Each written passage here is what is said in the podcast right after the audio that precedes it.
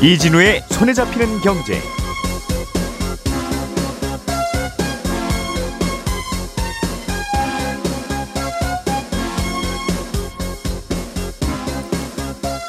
안녕하십니까 이진우입니다. 아파트형 공장으로 불리는 지식산업센터가 요즘 부동산 시장의 새로운 걱정거리가 되고 있습니다. 공실이 많고 그러다 보니 월세를 받아서 대출이자 내기가 어렵습니다. 아, 이런 상황은 우리나라 금융회사들의 또 부동산 관련 대출 부실로 번질 수 있다는 우려가 나옵니다. 프랑스 정부가 전기차 보조금 기준을 바꾸기로 했는데 우리나라 자동차 회사들 입장에서는 좀 불리한 방향으로 개편이 될 것 같습니다. KB 국민은행 직원들이 기업의 미공개 정보를 이용해서 부당 이득을 챙겼다가 적발됐습니다. 일을 하면서 알게 된 기업 내부 정보로 주식을 사고 팔았던 건데 그렇게 챙긴 이익이 100억 원이 넘습니다. 8월 10일 목요일 손에 잡히는 경제 바로 시작합니다. 우리가 알던 사실 그 너머를 날카롭게 들여다봅니다. 평일 아침 7시 5분 김종배의 시선 집중.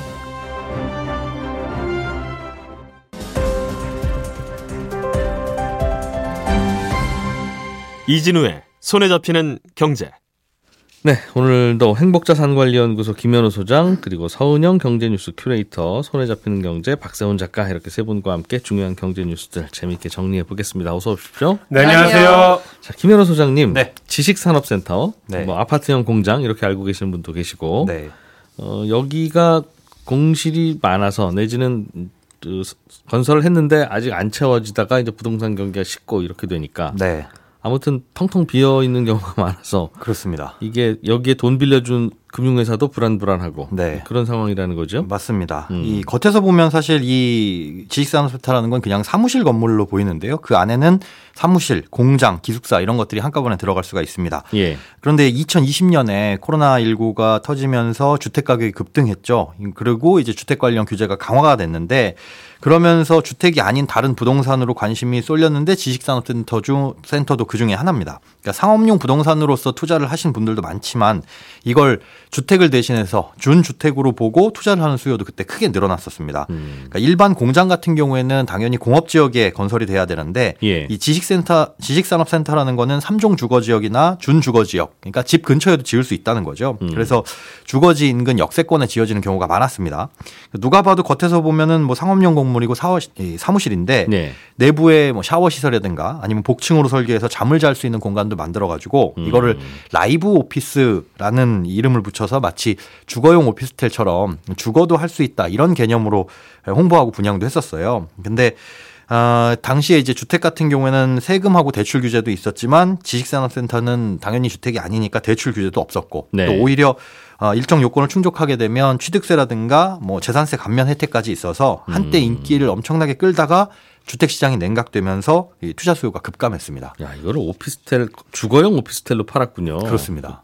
이건 누가 봐도 사무실인데. 네. 음.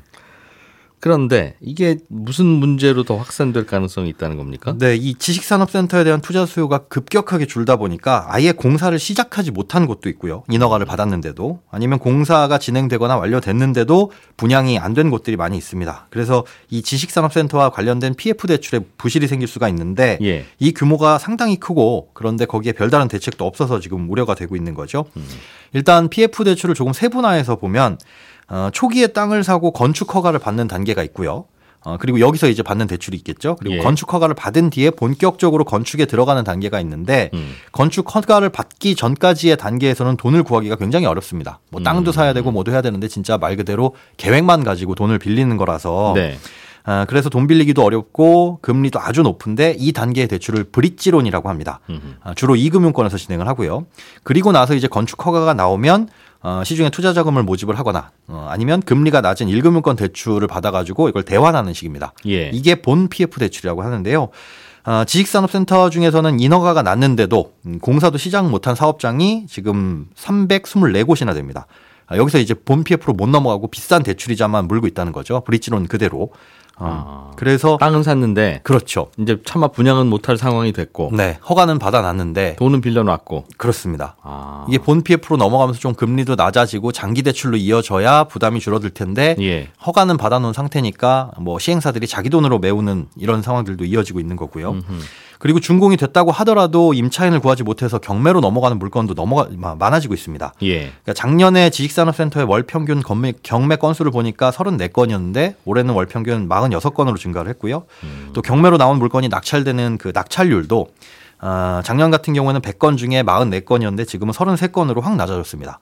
그러니까 낙찰가율도 감정가 대비 87%였던 게 72%로 낮아졌고요. 그러니까 쉽게 얘기해서 경매로 나오는 물건은 많아졌는데 사는 사람도 줄었고 사는 가격도 낮아졌다. 인기가 많이 시들해졌다라는 건데요. 그 대출 받아서 분양 받으신 분들이 대출이자 못 갚고 경매로 넘어간 거죠? 그렇죠. 음. 어, 그래서 지난달에 뭐 전국에 지식산업센터가 몇 개나 있나 봤더니 773곳인데 지금 인허가를 받고 앞으로 세워질 곳들, 인허가를 받은 사업장과 공사를 진행 중인 사업장, 요 숫자만 해도 400곳이 넘어요. 그리고 진행 상황이 파악이 안 되는 곳도 300곳이 넘기 때문에 지금 있는 지식산업센터만큼 그 이상으로 어, 신규로 공급이 될 예정이라고 예정이라고 보시면 되는 거고요. 그러니까 투자 수요가 당분간은 살아나기가 쉽지 않을 것으로 보입니다. 아무도 그 동네에 가서 저 사무실은 임차 안 하려고 하는데 네. 투자자들만 모여서 그렇습니다. 요즘 지산 지식산업센터 좋다더라 네. 하면서 막판에 몰렸다가 이게 이렇게 된 거군요. 맞습니다. 그리고 이게 준주택으로 보고 투자를 하려다 보니까 서울이나 수도권 그 이미 밀집된 곳에 수요는 몰리고 예. 오히려 이제 지방이나 이런 곳들은 지식산업센터가 없는 곳들, 부족한 곳들이 많이 있거든요. 그런 곳들은 뭐 용지를 전용해서 공업단지로 만들어서 공장을 지으면 되니까 굳이 지식산업센터를 지을 필요도 없었던 것이고요. 근데 그렇기 때문에 이제 지역별로 차이가 극명하게 갈리고 있습니다. 어, 어 어떡하죠? 정부가 좀 그래도 이런저런 대책을 좀 세우는 것 같기는 하던데. 네, 이 PF 시장 문제가 생기면서 정부가 이런저런 대책을 내놓기는 했었어요. 그런데 그 대책들이 주택에 한정돼 있다 보니까 이 지식산업센터를 비롯해서 뭐 오피스텔이나 물류센터 같은 이 비주택 사업장의 PF의 돈줄이 마르는 건 지금 큰 도움이 되고 있지 않습니다. 예, 작년부터 이제 금리 오르고 부동산 시장 안 좋아지면서 PF 시장에서도 돈을 구하기가 굉장히 어려워졌었죠. 그러다가 강원도에 이제 레고랜드 사태가 터지면서 아예 PF 금리가 폭등하고 돈 구하기가 어려워졌는데 음. 그러다 보니까 이제 연체가 될 수가 있고 이렇게 연체가 되면 금융사 부- 부실로 이어질 수도 있으니 이제 정부에서는 PF 시장 안정을 위해서 자금 좀 공급하기, 공급하기 위해서 대책을 내놨었습니다. 예. 뭐 복잡하긴 하지만 주된 내용을 보자면 주택도시보증공사 같은 보증기관에서 이 PF 대출에 대한 보증서 발급 대상을 확대를 했어요. 정부가 보증 쓸 테니 돈 계속 빌려줘라. 그렇죠. 음. 그렇게 해서 금융사는 조금 더 안심하고 돈을 빌려줄 수 있고 그 다음에 보증서를 끄는 곳들만 1금융권에서 대출을 해주도록 하는 걸로 인해서 뭐 1금융권의 부실도 좀 막을 수 있었던 거죠. 음. 어, 그렇게 대책을 마련을 했는데 오히려 이런 정부의 개입이나 대책이 이 지식산업센터 같은 사업장에서는 상황을 더 악화시킬 수 있다. 이런 지적이 나오고 있습니다. 음, 보증서 주는 곳으로 대출해주면 되니까 네, 아무도 대- 보증도 안 서주고 그럴 때야 그럴 때나 되면 이제 은행들이 야 그래도 조- 조금이라도 안전한 곳에 대출해주자. 이거 대출해줘야 우리도 먹고 살지. 그렇죠. 하면서 찾을 텐데. 네, 음, 딱 보증서 주는 곳들이 있으니 그냥 저기다 대출해주고 대출 창구 자- 닫아버리면 그렇습니다. 음. 그래서 더 악화되는 건데 이 브릿지론에서 본 PF로 넘어가는 과정에서 보증서가 필요한 거거든요. 네. 근데 1금융권 대출을 받으려면 그 보증서가 말씀하신 것처럼 필요한데 그게 이제 주택에만 한정이 되는 거예요. 지식산업센터나 뭐 오피스텔, 물류센터 같은 이 비주택 건물은 이런 보증 대상에서 제외가 되다 보니까 네. 당연히 1금융권에서는 보증서가 있는 곳만 대출을 해주라고 하니 여기에는 음. 이제 본 PF 대출을 해줄 수가 없고 그리고 금리가 높은 기존의 이 브릿지론을 유지를 하거나 아니면 다른 비싼 곳에서 돈을 좀 조달을 할 수밖에 없는 거죠. 예. 지식산업센터는 그런데 어, 대출 금리를 보니까 최근에 중순위 대출 같은 경우에 PF 대출이 그 지식산업 지식산업센터는요 이 중순위 대출이 한 13에서 15% 정도 되고요 후순위 대출은 20에서 25% 정도 수준인데 금리가요? 예 20% 넘으면 불법인데. 음, 이건 이제 이 사- 이 채권이라고 볼 수가 없고 네. 어, 어음이라든지 기타 이제 시중에서 발행하는 예, 돈을 끌어오는 투자 자금이라고 보시면 될 것 같습니다. 음. 아, 그래서 사업장에 따라서 이 정도 금리를 주겠다, 수익률을 주겠다 하고 자금을 모으려고 해도 뭐 예. 지금 자금을 구하기도 어려운 사업장들도 있습니다. 그러니까 이런 사업장들이 사실 이자를 감당하지 못하면 뭐 사업이 안 되는 건 물론이고 네. 건설사들의 문제도 생기는 것도 물론이고 여기에 대출을 주로 해준 것들이 이제 이금융권이잖아요. 그러다 보니까 여기 이금융권의 부실로까지 이어질 수도 있다 이런 우려가 나오고 있는 겁니다. 계속 PF 대출 문제다 문제다 이거 하고 있는데 가끔 우리 들을 때는 아니 뭐 그러다가 망하는 것도 있는 거지 그럼 사업하다 보면 이게 네. 뭐라고 이렇게 계속 1년 내내 지금 전국이 이것 때문에 고민이냐 예. 하는 생각도 들 텐데 이 앞 뭐 지식산업센터 분양받은 분들 망할까봐 우리가 걱정하는 게 아니라 그분들도 걱정은 좀 되죠. 아 뭐 그렇긴 하죠. 그러나 그 뭐 그분들이 어차피 투자하다 실패하는 거니까 그런 날도 있고 이런 날도 있는 건데 네. 문제는 이렇게 되면 큰 돈 빌려준 곳이 뭐 돈을 못 갚을 텐데 그렇습니다. 어느 한두 곳이 아니라 전국적으로 돈을 못 갚으면 예. 빌려준 금융회사들 중에 작은 데는 문 닫겠죠. 새마을금고나 뭐 저축은행이나부터 시작해서 그렇습니다. 그런데 어디가 문 닫을지 모르니까 네. 이제 한두 곳 문 닫는다는 뉴스 나오기 시작하면 또 돈을 뺄 거고. 뱅크런이 시작될 텐데 예. 이거를 뭐 말릴 방법도 없고 여기는 괜찮고 저기는 안 좋아요라고 가리마를 타줄 수 있는 것도 아니고 네. 대혼란이 벌어지니까 그 상황까지는 안 가게 하려고 계속 이제 정부가 보증서면서 돌려막기 하고 있는 거 아닙니까? 네, 말 그대로 돌려막깁니다. 이러다가 이제 부동산 시장 좋아지면 또 이런 것도 또 분양도 되고 언제 그랬냐는 듯이 또자 완판 이렇게 되니까 네.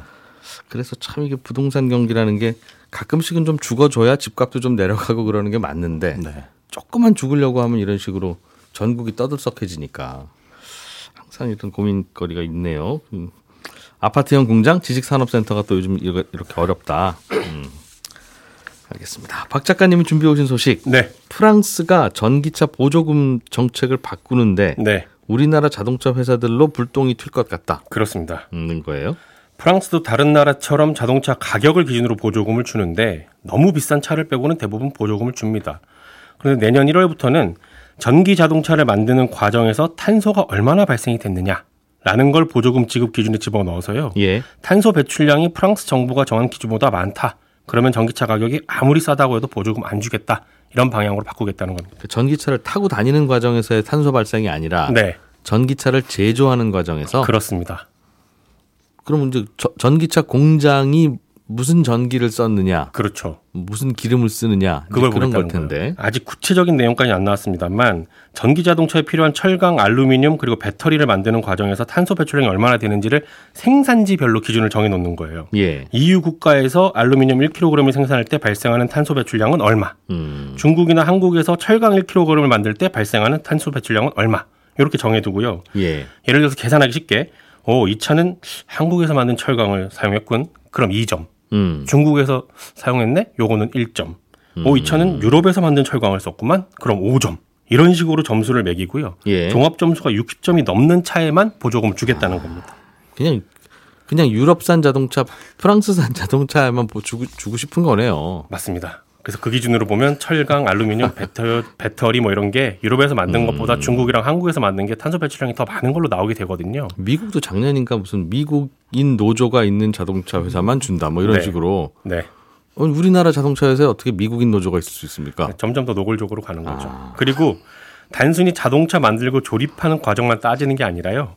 만들어 가지고 프랑스까지 보낼 때 그럴 때 탄소가 또 얼마나 발생하느냐 이것도 예. 따지기로 했습니다. 너무 먼 명- 곳에서 오는 건 또 나불리하네요. 그렇죠. 거리에 따라서 점수를 매길 것 같습니다. 그러니까 독일에서 독일에서 만들어서 프랑스로 보내는 거랑 중국, 한국에서 만들어서 프랑스로 보내는 거랑 점수 차이가 나게 되는 거죠. 음. 그러면 프랑스나 유럽에서 만든 자동차에 비해서 먼 거리를 운반해야 되는 중국, 한국에서 만든 전기 자동차는 당연히 불리해질 수밖에 없습니다.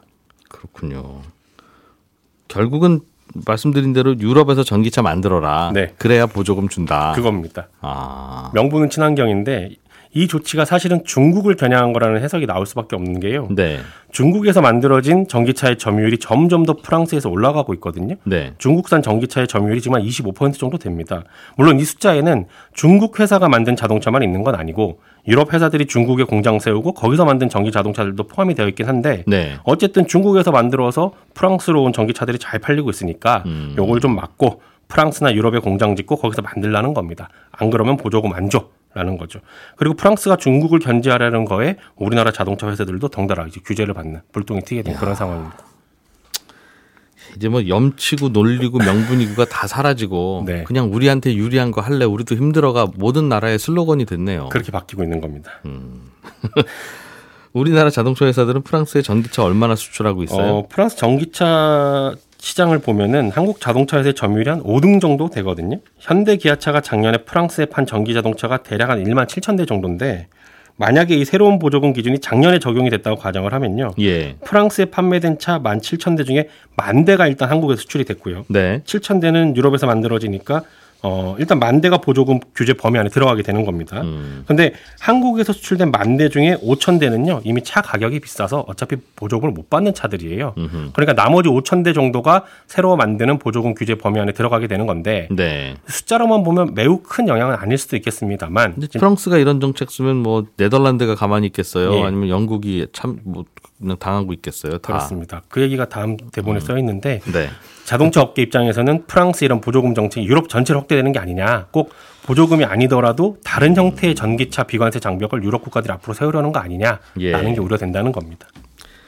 한 2년쯤 전인가 그 우리나라가 그 비싼 전기차에는 보조금 주지 맙시다라는 여론이 생겨서 그렇죠. 그런 정책 반영하려고 할 때 저희도 이 시간에 전해드리면서 네. 에이, 아무리 그 수입차 미워도 그렇지 우리 물론 우리나라 국민들 세금이 그쪽 자동차에 보조금 들어가는 거니까 그런 느낌이 드는 건 이해는 되지만 네. 원래 전기차 보조금이라고 하는 건 전기차가 친환경이니까 친환경차 많이 타자는 개념이라서 네. 아니 뭐 테슬라 전기차를 타나 현대차 전기차를 타나 환경에 도움되는 건 똑같은데 테슬라는 미운이 안 좋아 이게 이렇게 하면 어떡합니까 우리 국민들이 그래도 선진국인데 네, 저희가 그랬었죠. 이런 얘기를 했는데 네. 죄송합니다. 뭐 다 다들 난리네요 네. 아주 그냥 뭐 유럽이고 미국이고 염치가 없네요 정말. 네. 음. 그러게요.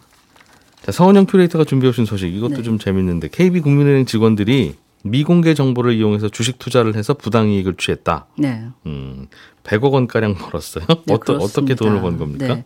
아, 지난주에도 이 경남은행에서 500억 원대 이 횡령 사건 벌어졌던 거 소식을 좀 전해드렸었는데 일주일 만에 또 이렇게 은행권에 이제 모럴 해저드와 이 내부 통제가 이루어지지 않은 사례를 좀 또 전해드리게 됐어요. 예. 어, 2021년부터 1월 2021년 1월부터 올해 3월까지 챙긴 부당이득 규모가 127억 원에 달한다. 이런 조사 결과가 어제 나왔는데 음. 본인과 가지, 가족 계좌로 주식을 매매하기도 하고 심지어 같은 은행 동료들과 지인에게까지 관련 정보를 줘서 이들에게 준 부당 이득까지 다 합쳐서 127억 원이라는 얘기입니다. 음. 어, 국내에는 증권 대행 업무를 하는 기관이 세 곳이 있는데요. 예. KB 국민은행, 하나은행, 한국예탁결제원 이렇게 세 곳이 있습니다. 네. 어, 증권 대행 업무라는 건요 주주총회 할 때 참석해야 할 주, 주주가 누군지 음. 또 배당금 받을 주주가 누군지 이렇게 주주명부도 작성해 주고요 주총 참석장도 보내 줍니다. 그리고 뭐 증자나 합병 관련해서 이사회나 주주총회 소집할 때 뭐 그런 관련 업무 도와주는 거, 예. 뭐 주식 발행과 공시, 배당금 지급 같은 각종 업무까지 이 기업 대신 해주는 기관을 말합니다.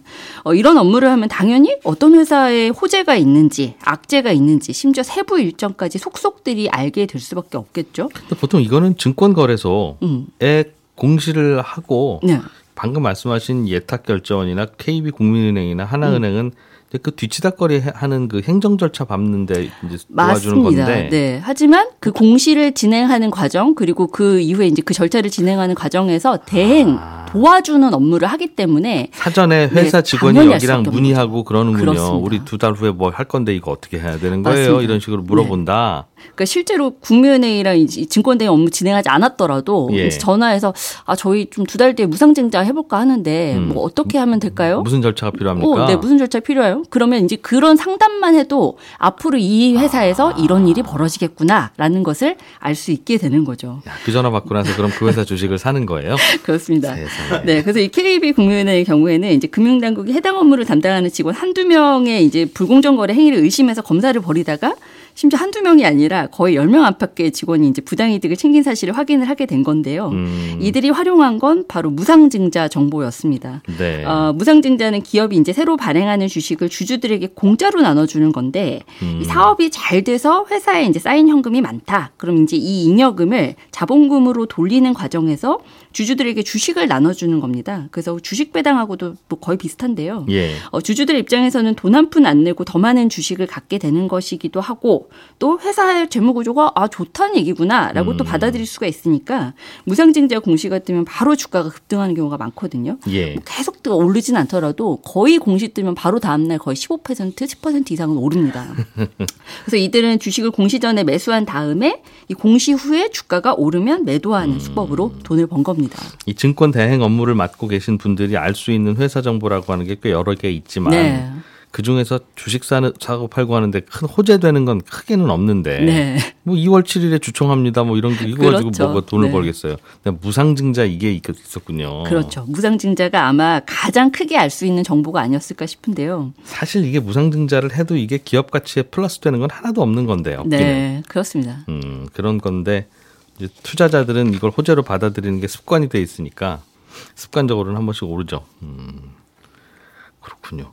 은행에서는 그동안 점검을 안 했습니까? 이런 거? 본인 계좌를 활용해서 주식 매매한 사례까지 있었다는 건 친구 계좌를 빌려서 했다. 이것까지 뭐 음, 적발하는 네. 건 어렵지만 본인 계좌인데도 몰랐나 봐요. 이게 참 의아한데요. 어, 일단 이제 금융당국이 KB국민은행에 대한 조사를 진행했던 계기가 이제 올해 초에 무상증자 종목을 이용한 불공정 거래 의심 계좌가 몇 건이 좀 발견이 된 거예요. 그래서 이 아. 계좌들을 뜯어보다가 어 KB국민은행 직원들이 연루가 됐네 이렇게 시작이 된 거였거든요.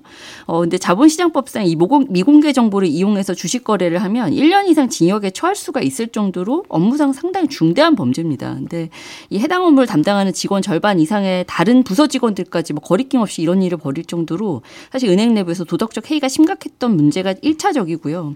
두 번째로는 이제 내부 통제 문제도 있었던 건데 어 이번에 KB 국민은행에 대해서 집중 조사를 진행하면서 이제 동시에 금융당국이 아까 제가 증권 대행 기관이 세 곳이 있다고 말씀드렸잖아요. 그래서 예. 이 국민은행 외에도 이제 세 곳의 내부 통제 시스템을 점검을 했더니 보통은 이제 A 기업의 무상증자 업무를 대행한다. 그럼 음. 담당 직원만 그 기업 정보를 알고 있어야 되잖아요. 근데 예. 국민은행 경우에는 이 증권대행 업무하는 모든 부서 직원들이 이런 것들을 아무런 제약 없이 다 알 수 있었던 거예요. 아, 서로 네. 서로 친했군요. 네. 네. 그리고 또 금융사들은 이제 직원들이 불공정 거래하지 않도록 이제 주요 정보 취급하는 직원들은 뭐 주기적으로 계좌도 좀 뜯어봐야 되고 업무용 메일이나 메신저도 좀 점검해 봐야 하고 음. 이렇게 사고 예방 조치도 좀 적극적으로 해야 되는데 이런 내부 통제도 제대로 이루어지지 않았던 게 좀 드러난 겁니다. 그렇군요. 이게 그러니까 국민은행 내부에서도 이런 식으로 해서 미리 투자해서 돈 벌 수 있다는 걸 아예 모르고 있었고, 네. 어, 그냥 무상증자해서 주가가 오른 종목들을 우리 금융당국이 지켜보고 혹시 누가 먼저 몰래 주식 많이 네. 사신 분 없나 하고 하나하나 계좌 따져보다가 국민은행 직원이네? 이제 이렇게 해서 그렇죠. 알게 됐다는 거군요. 맞습니다. 야, 참. 알겠습니다. 어, 짧은 시간 남았는데 7월 소비자 물가지수 마이너스 나온 이야기만 잠깐 좀 전해주시죠. 예, 중국 얘기고요. 예. 지난 7월 소비자 물가지수가 작년 7월 대비 0.3% 하락을 해서요. 2년 반 만에 처음으로 마이너스를 기록했습니다. 그런데다가 소비자 물가지수의 선행 지표라고 할 수 있는 생산자 물가지수 떨어지게 나와서 10개월 연속으로 떨어졌는데 네. 이러면 앞으로 나올 소비자 물가지수 더 떨어질 수 있거든요. 중국 이야기죠? 그렇습니다. 중국 이야기고요. 그래서 블룸버그 같은 외신에서는 중국은 이미 디플레이션의 늪에 빠졌고 관건은 이 늪에서 얼마나 오랜 기간 머물다가 벗어날 것이냐 하는 거다. 이런 얘기까지 나오고 있는 상황입니다. 중국은 안 좋군요. 계속. 네. 형, 이거 세일한다는데 살까? 사세요. 선배, 그 동네가 요즘 싸다는데? 사세요. 아저씨. 사세요. 사십시오. 음, 사세요. 여러분, 뭐든 쌀 때 사셔야 됩니다. 부동산은 그게 언제일까요? 24번째 경제 콘서트 9월 2일 토요일 낮 2시 신청은 8월 14일부터 일주일 동안 손경제 홈페이지에서 예, 박세훈 작가, 김현우 소장, 서원영 큐레이터 고생 많으셨고요. 저는 내일 아침 8시 30분에 다시 오겠습니다. 청취자 여러분 고맙습니다.